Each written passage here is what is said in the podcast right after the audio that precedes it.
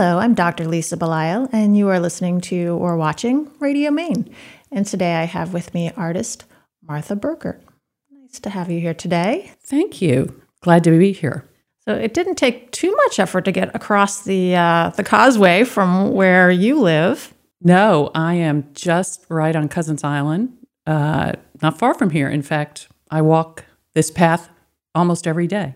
Yeah. I mean, it's a pretty beautiful part of the world, isn't it? It really is. I, I split my time here. So every time I get up here, I'm just overwhelmed by the beauty. Each time, it's like it's new. It's wonderful. So if you split your time, where are you the rest of the time? Uh, half the year, I'm in Dallas. And it's about as different as Cousins Island, Yarmouth, Maine, as you can find. And um, I love it, but um, I'm always glad to leave and get up here. So tell me, what is the Dallas connection? Uh, I was actually raised there and um, uh, have lived there on and off pretty much my whole life. Um, w- my family moved up here full-time in ninety-four, and we spent over ten years here and absolutely fell in love with it. And then when a job took my husband back to Dallas, Um, I was still working up here a little bit and um, kind of always had my eye on maybe we could get a little cottage. And um, when this uh, little cottage came up on Cousins Island, I kind of jumped on it. And um, we've been coming up here ever since uh, as part-time residents. And where did you meet your husband? Is he also from Texas? No, or? He is from Louisiana, from New Orleans, and um, we met in college. I understand that you actually have uh, an English degree. I do. I have an English degree from Tulane. Um, I was planning to be an English teacher, and that got a little bit derailed when I graduated, and I was offered a job uh, working for a company in New Orleans in human resources, and jumped on that and did that for several years. So I've I've had a couple of careers. That's really interesting because you wouldn't necessarily put an English major into human resources into artist. No, it's it's a little bit of a weird uh, path, but um, you know, I don't think I would have ever become an artist had I not moved to Maine because I didn't start painting until I was forty, and I had I had always after I worked in human resources, I sort of transitioned it into more creative work, but I had never actually painted. And um, I got up here and I thought, I don't know why I thought, but I thought, I've got to paint this. And, but I don't know how to paint. So a good friend of mine was an artist here in Yarmouth. And she told me that I needed to go to Maine College of Art. And she told me who I needed to take painting from. And so I did. And it just grew after that. And I continue to take classes there uh, for many years. Tell me about the work that we have behind us. Well, this is a piece that I did this spring, and um, it it incorporates a lot of things that I love. And um, I am a passionate amateur gardener, and I love the spring, uh, the trees that bloom here in Maine in the spring. And so I've always painted apple blossoms and whatever else was in bloom. And um, but several years ago, I started doing ceramics. And so I've incorporated ceramic pieces into my paintings that I've made. And um, this is a, a pot that I, it's a it's not thrown, it's a hand-built pot that I made. And um, I, uh, I changed the color. I The actual color of things don't is not. I'm not a a uh, truly truly representational artist, and um, so I've I changed the color a bit in it, and um, and then the pink stripe was an add-on because I was painting this the first day I got my COVID shot, and I came home from getting my vaccination. And I was so overcome with joy that I said, I need a pink stripe in that painting. And I think the name of the painting is Pink Stripe of Joy. I I'm, I should know that, but um, it certainly felt that way that day. So that's kind of the story of that. That's a really wonderful story. Thank you. It was, it was absolutely done after the fact. I mean, I was about ninety percent finished with the painting when I thought, I need a little joy there. So I added it. And these blossoms, these must have um, been some of the first blossoms of spring, I would think. They were. Um, I planted in my yard a little grove of crabapple trees in Texas because they grow here also. They grow here a lot better. But I planted them, and so I'm able to clip these probably in February and March. So th- that's about the timeline on this painting. So it's really nice because I can I can um, paint, you know, spring blossoms there for a couple months, and then I come up here and I can do the same thing all over again. So I kind of get two two seasons of spring. Yes, you can kind of, you can follow the spring. I can. In the yeah. sort of Northeast fashion. Right. The only thing I can't do down there is get any fall color. That's not possible because there's not much. But uh, but there are flowering trees, so I, I take advantage of them. Do you wait to leave to go back down there until after the fall is over? Um, every year's a little bit different, just depending on what's going on. Um, and I'm kind of hit and miss, but I stay as long as I can, and um, I love the fall. It's in Maine. I think it's absolutely wonderful. I just love it. So I try to stay through October if I can. Are you inspired by different things when you're in Dallas as opposed to when you're here in Maine? I don't think so. I think my interest really over the years has evolved um, into some pretty, sp- not specific, but some things that I'm really interested in. I'm very interested in flowers and gardening and being outside while I'm doing that, obviously, and anything that goes along with that. And um, so I've recently, in the last couple of years, have um, started uh, working on paper, which is something I'd never done before either. And I'll often um, take a branch or a flower and just kind of lay it down and then paint that with a water-based uh, media. And um, and so there's a lot of, tr- there's a lot of um, similarity between, I mean, I've flattened the plane a lot. So I, even in my in my works on, on board or on canvas, so this is a very flattened plane. And I also do that on paper where it's completely flat, you know, where I'm you're just like you're looking down at it. And um, I don't know why, but um, flowers have always inspired me in the landscape. Um, and, and I also paint uh, more traditional landscapes also. But um, that's a theme that comes up over and over. Where do the ceramics come in?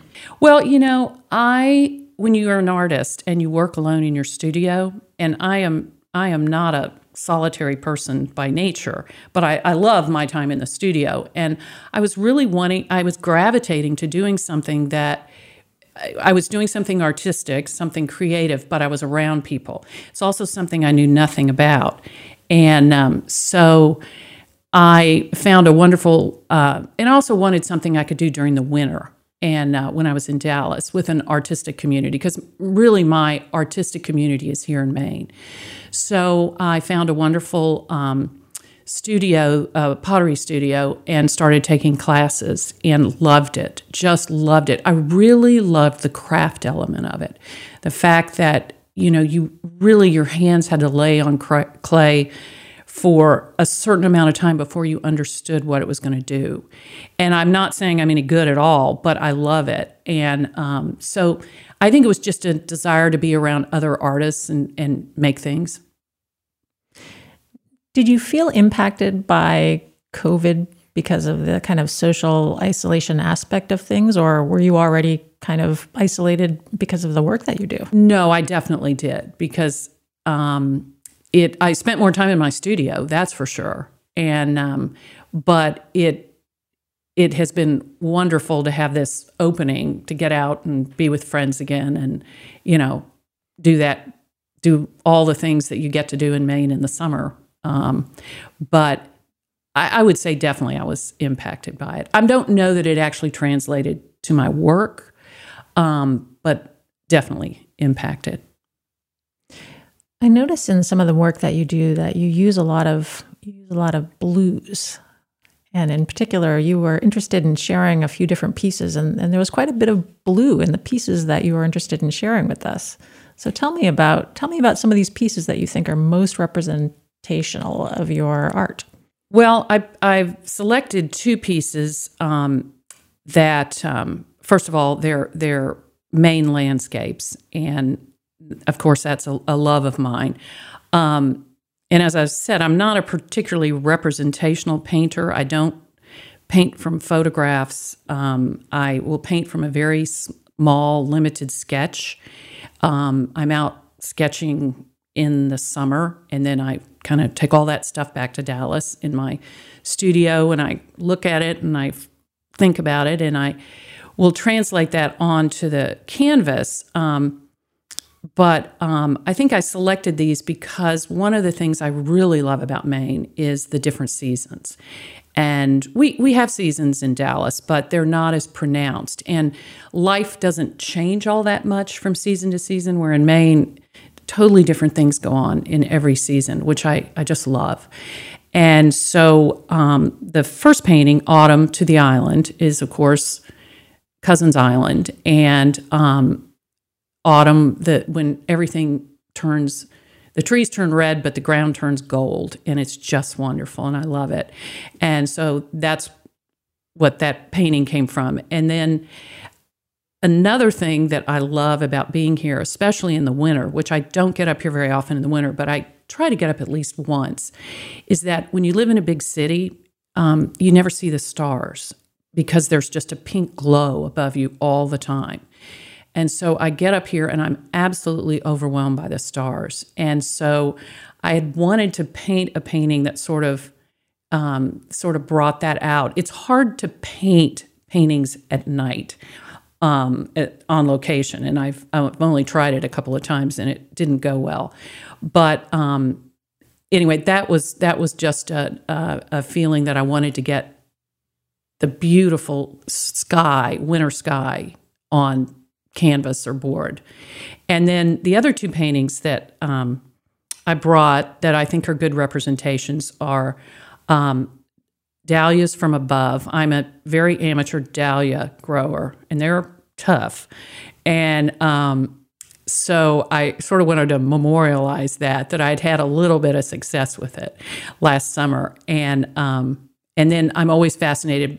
I have one called Dahlias from Above, and the other In the Tall Ones at Dusk, and I'm always interested in how things look from down below, how things look when it's darker, you know, just trying to find the very darkest I can make something and yet still make it vibrant. So that was kind of what that painting was trying to do. I'm smiling to myself because I, I used, you used the word representational, and then I used the word representational, but what I meant to say was representative. And it just reminds me that there's this whole other language around art that, as someone who is an English major, there's, there's a whole language around English and around writing. And then you went into learning art and painting. How did you find that kind of transition and, and actually learning that language and learning to kind of understand some of the underpinnings? Um, I, well, I do not have a formal art background in terms of, I wasn't, I, I never took an art history class in uh, college, mainly because the book was so expensive and heavy. So clearly that was not a good plan. Uh, but I have always visited museums, been interested in art, you know, knew who painters were, you know, went into galleries, did, and, and as I said, I did some creative work before um, I actually picked up a paintbrush. But um, as far as the language goes, it's a little intimidating when you first start. And I probably would have never thrown the word representational around because I wasn't really quite sure what it meant. But as I've sort of lived it, it, I feel a little more comfortable kind of using language that I never thought would be in my vocabulary. Um, and, you know, it. I hope I'm using it correctly. Well, as as I'm talking with you, I always hope that I'm using yeah. language correctly when it comes to art, because I think that there is, for people who have been in art a long time and done a lot of education in art, mm-hmm. you know, that they can use words that just fly off the tongue. Oh, and, right. and everybody and, understands exactly what they mean. Right. And I have a beginner's mind when it comes to this, and I'm very excited to kind of soak up the knowledge, but I never pretend that I know all of the voc- vocabulary at this point. Right. So I wondered how you felt going into that whole, you know, taking classes at the Maine College of Art when they started throwing words around. I have to say my instructors there were so supportive that that, that they just wanted you to enjoy what you were doing, learn to paint, and it was never an intimidating, and also the students were very supportive.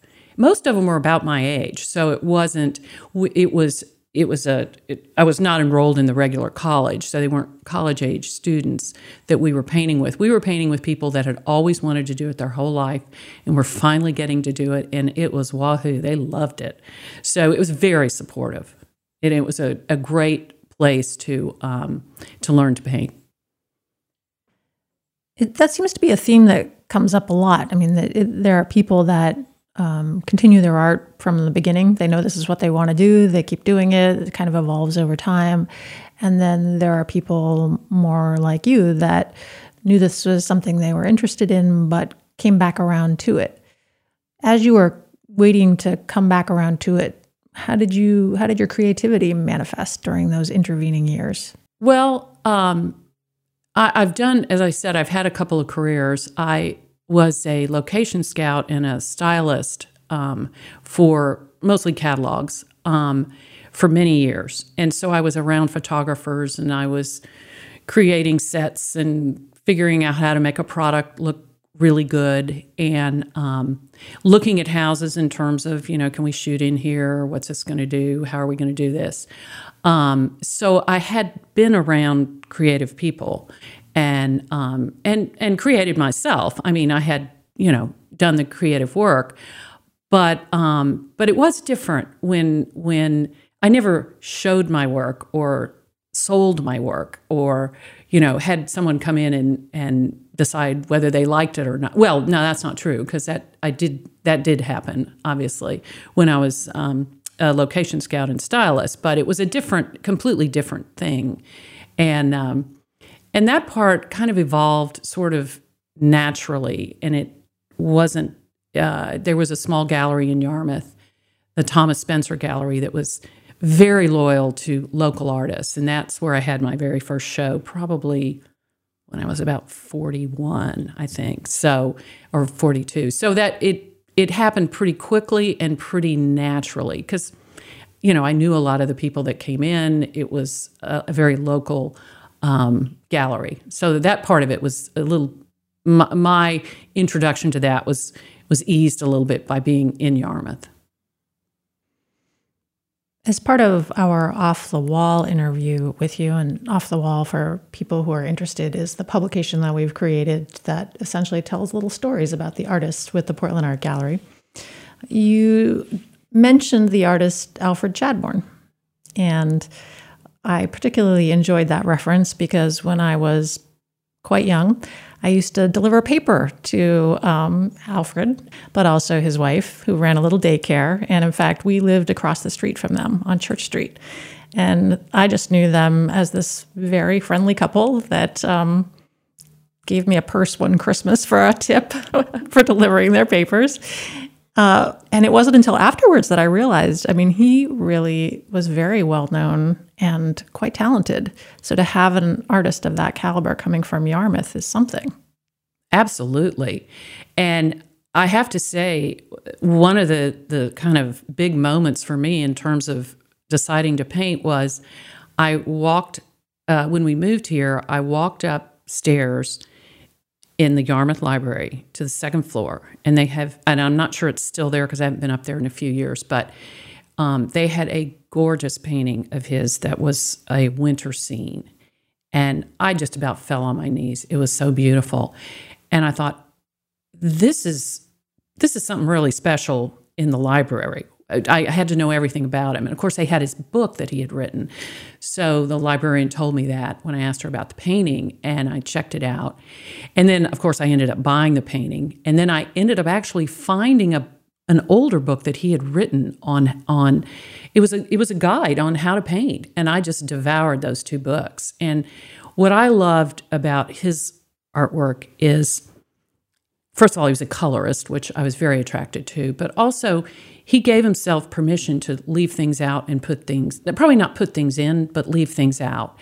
And it was probably that for me was as big a lesson as anything, because to me, you know, the Maine landscape is very complicated. It's very layered, in, and you really, you might be able to do it justice, but you have to take some of it out because you, you, it, at least I do. I should, shouldn't say everyone does, but I need to take parts of it out. And so looking at his artwork and how he looked at a scene and did a sketch, and I pretty much do sketches. Mine are even loose. Well, I don't want to compare myself to him, but it, he did very loose sketches, and that was sort of my guide. And um, it, I think it really helped me not get hung up on every detail that's in my, you know, in front of me. And it's okay to leave things out. It's okay to emphasize something. Um, it's okay to flatten the plane. It's okay to look at something from a different angle, from above or lower. And I think we're getting kind of into the weeds of painting here, but it was fascinating to me, and it was a it was a big lesson. It was I, those two books have been very instrumental to me. Well, now I want to go out and get those books. uh, I think I'm not sure if they're still in print, but I've got them if you want to borrow them. Oh, well, maybe we'll have to do that. That would be this. This is the way that this always works for me. As I hear something and I get like, oh, there's a there's a squirrel. I'm going to go follow it, and I usually learn so much from that sort of approach. So you also mentioned Mary Cassatt as a painter that you... I love her work. I don't, my work does not have, it, it, you wouldn't look at my work and think there was an influence. But what I love about her work is, and, and this I, I do think you could follow in my work, I love that she painted kind of humble family scenes and uh, women working, women doing things at home. And I have always felt like quilting and pottery, things that women traditionally did, um, were as high an art form as anything out there. And um, I have um, recently um, taken, I uh, have a couple of paintings where I've taken quilts that my grandmother made, and I'll use those under a piece of pottery and some flowers. And I I really feel like, um, and I and I and I know those art forms have gotten, they've gotten acknowledgement that they've never had in the last few years, and I am just thrilled about that, because I think there's there's things that uh, women have been doing at home that are as high an art form as you can find. Why do you think that this type of recognition is finally um, being made Um, available? Well, I think a lot, well, in terms of quilting, um, I, I do think that um, that that has, that recognition started early. That's been in the last, you know, twenty years or so, um, with the quilting that was done in the South by primarily uh, Black women.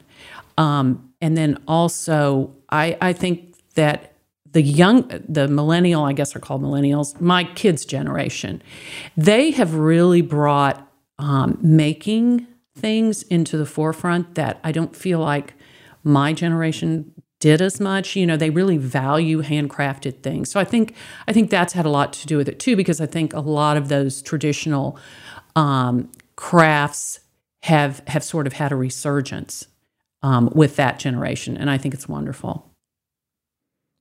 You raise a good point. I'm, when I was growing up, my mother had a sewing machine. She made, I don't know, Halloween costumes right. for us and dresses for us. And, and she had ten kids, so she didn't do this forever. I don't think the tenth child had any homemade outfits, but um, she also, she taught us how to bake pies. And, right. um, and I think we got so into the the digital world that I think that issue of having something to touch and to hold and to kind of ground us, we we maybe got a little away from that for a while. And I do see also my my own children, especially the daughter that I have who works as a sous chef. She really likes to have her fingers, you know, chopping and touching. And and I and I when you talked about going into ceramics, it kind of reminded me of that. This real, you you use your brain, but you also you use other parts of you to interface with the world. That's absolutely true. Um, in, in talking and correlating cooking with ceramics, um, there's a lot of correlation to baking um, in terms of rolling out dough. You roll out clay. There's also a lot of correlation to sewing, because if you're building something by hand, you're going to have a dart in it, which you would call it that in sewing. But, um, you know, you you it, it, it's interesting because my very first instructor used that for people. You know, she would ask you, have you ever sewn? And because she said, you will understand this a lot better. And so there is, there's a lot of crossover there to the, you know, the, the type of crafts and skills that you use your hands and your mind with, which is, is interesting. And I think that's one reason. I do know how to sew, and I'm not a great baker, but I, my grandmother did teach me to sew. So I do understand about following a pattern and and things like that. So I think that's one of the reasons that it the um, especially the hand building um, came a little more naturally to me. But. And also the gardening yeah. that you're describing. I, I know that for me, when I've especially when I've gone through times where when my mind I can't get it to kind of calm down. If I go out and I just start pulling some weeds, or you know, if I plant some flowers or something, that just brings me back to, oh, okay, the world kind of keeps on going. Even if your mind's not going to let you calm down, the world's just going to, it's going to grow flowers. It's, you know, the trees are going to get bigger, the seasons are going to go along. And, and I think being able to come back to that, to nature, can be very soothing. I think it's really reassuring to know with all, whatever's going on, spring is going to come, the bulbs are going to come up, and, um, It just is, it's very comforting. And I, and I am struck by, again, looking back at the piece that you and I talked about earlier, that there are so many different elements that reflect a lot of these ideas we've just been talking about. I mean, you've got the ceramics, you've got the flowers, you've got the idea of rebirth, you've got the idea of joy. It also incorporates the work that you've done with um, kind of styling things, mm-hmm. where you very specifically put together something that you then paint and bring out into the world. I, I think that's true. I, excuse me, I, um, I often will start a painting and then realize I need to be higher on this scene. I need to, I need to get up. And sometimes I'll end up like on a painting like this, I might actually put it on the floor and paint it from above. So I, and that's very much straight out of, okay, are we high enough on this shot? Are we low enough on this table? Um, and I think it it it gave me the freedom. Well, not freedom. It just it. I had the experience to know we can, I can get above this, or I can put it higher and get a different angle on it. Uh, it doesn't have to all be shot at eye level, and um, or painted at eye level, and um, so I think that's that's very true. I do take a little bit of time when I'm arranging things, because I also, I paint a lot of glass um, uh, vessels for flowers, and um, you you you really never can paint glass because, excuse me, every time you look at it, it's different. Like you may turn your back to the easel, and the light is completely different in it. And excuse me, um, but you know, so I. I often will move it around because maybe the bottom of it captures this beautiful light reflection that it doesn't if I'm two feet lower or two feet higher. So I'm constantly moving things around to find something that kind of, you know, piques my interest in what I'm painting. So I do, I do think that comes from being a stylist for sure. So you are always kind of considering perspective. I mean, but in a really interesting way that maybe not all artists are considering it.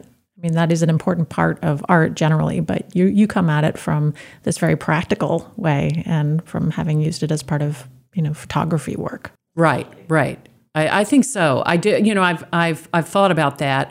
You know, why do I not go in anybody else's studio and see stuff on the floor that they're painting? And then I'm thinking, well, because I mean, I was used to having to do that every now and then. So, for people who might be thinking that they would like to go back and recapture an early interest in art the way that you did, um, do you have any any suggestions? Any sort of things that, I mean, you said you had someone who suggested take this. take this class at the Maine College of Art with this particular professor. Um, what would you say to somebody who asked you that same question? Well, you know, I, I have people ask me that because a lot of people know that I didn't start painting until um, later. And um, my advice to them is do it.